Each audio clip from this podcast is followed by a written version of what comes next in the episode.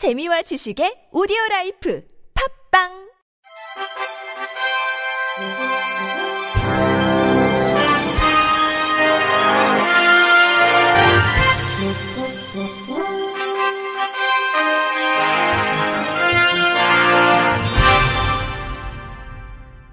청취자 여러분 안녕하십니까? 10월 11일 화요일 KBS 뉴스입니다.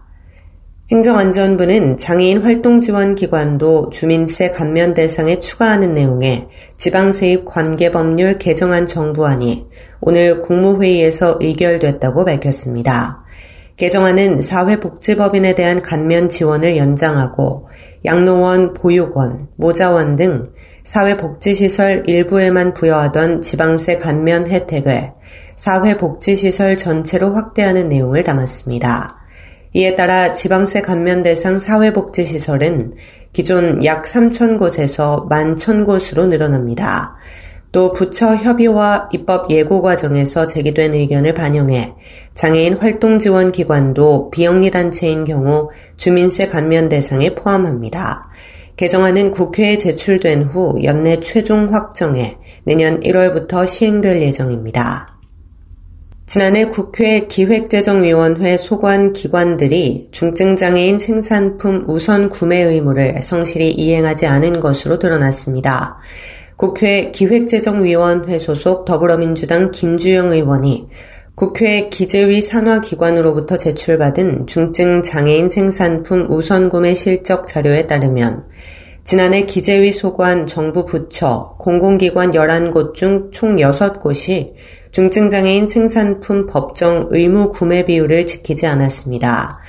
현행 중증장애인 생산품 우선 구매 특별법에 따르면 공공기관은 중증장애인 생산품을 총 구매액의 1% 이상 의무적으로 구매해야 합니다. 기획재정부의 경우 지난해 중증장애인 생산품 우선 구매율이 0.16%, 조달청 0.26%, 한국은행 0.5%, 한국조폐공사 0.64%, 한국수출입은행 0.7%, 한국투자공사 0.97%였습니다.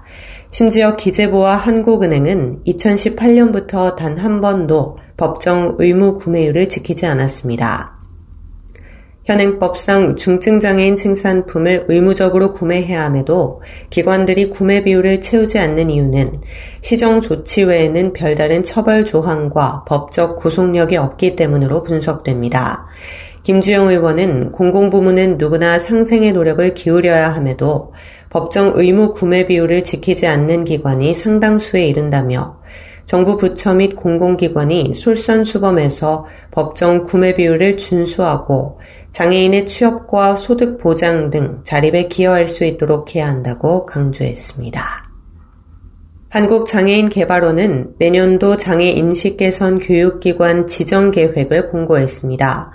장애 인식 개선 교육은 우리 사회의 올바른 장애 감수성을 키우는 교육으로 단기적으로는 장애에 대한 사회적 편견과 차별을 제거하고 장기적으로는 장애인과 비장애인이 함께하는 포용 사회를 조성하기 위함입니다. 현재 전국에 총 14개 기관이 지정돼 운영 중이고 이번 공고를 통해 아직 지정된 기관이 없거나 한 개소만 지정된 12개의 시도를 대상으로 신청을 받을 계획입니다.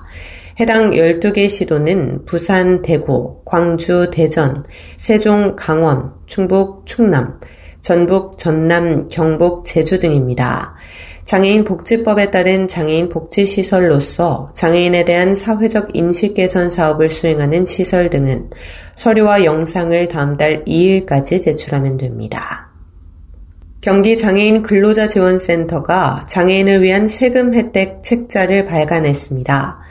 이 책자에는 장애인 및 장애인 가족과 장애인 고용기업 등에 대한 각종 세금 공제 및 감면 등 장애인과 관련한 세금 혜택을 총정리한 내용이 수록됐습니다. 주요 내용은 장애인 근로자의 소득세 경감을 위한 장애인 소득공제와 세액 공제, 상속세나 증여세를 계산할 때 장애인 특별 공제 및 비과세 혜택, 장애인이 자동차 및 보장구 구입 시 면세 제도, 근로 자녀 장려금 계산 시 장애인 특례 규정 등 총 7개 분야 25개 항목에 달합니다. 또 장애인의 고용 환경 개선을 위해 장애인 고용 기업을 위한 세제 지원 사항과 장애인 시설 단체에 대한 기부금의 세액 공제 등 장애인을 간접적으로 지원할 수 있는 정보에 대해서도 다뤘습니다. 이 책자는 센터 자문위원으로 활동하고 있는 조봉현 세무사, 광교 세무법인이 집필했습니다. 한트림 센터장은 발간사를 통해 장애인 근로자 또는 장애인 가족 등 주변 사람들이 일상생활 속에서 이 핸드북을 가까이 두고 늘 활용되기를 바란다고 말했습니다.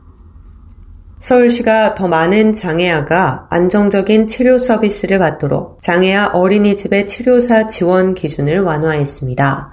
기존에는 본원 장애아동이 5명인 경우에만 인건비를 지원했으나 9월부터는 본원 외 인근 어린이집의 장애아동을 포함해 5명 이상인 경우에도 인건비를 지원하도록 지침을 바꿨습니다. 본원의 장애 아동이 5명 미만이어도 치료사를 계속 고용하도록 하고 인근의 다른 장애 아동 어린이집에 출장 치료도 나가게 한다는 취지입니다.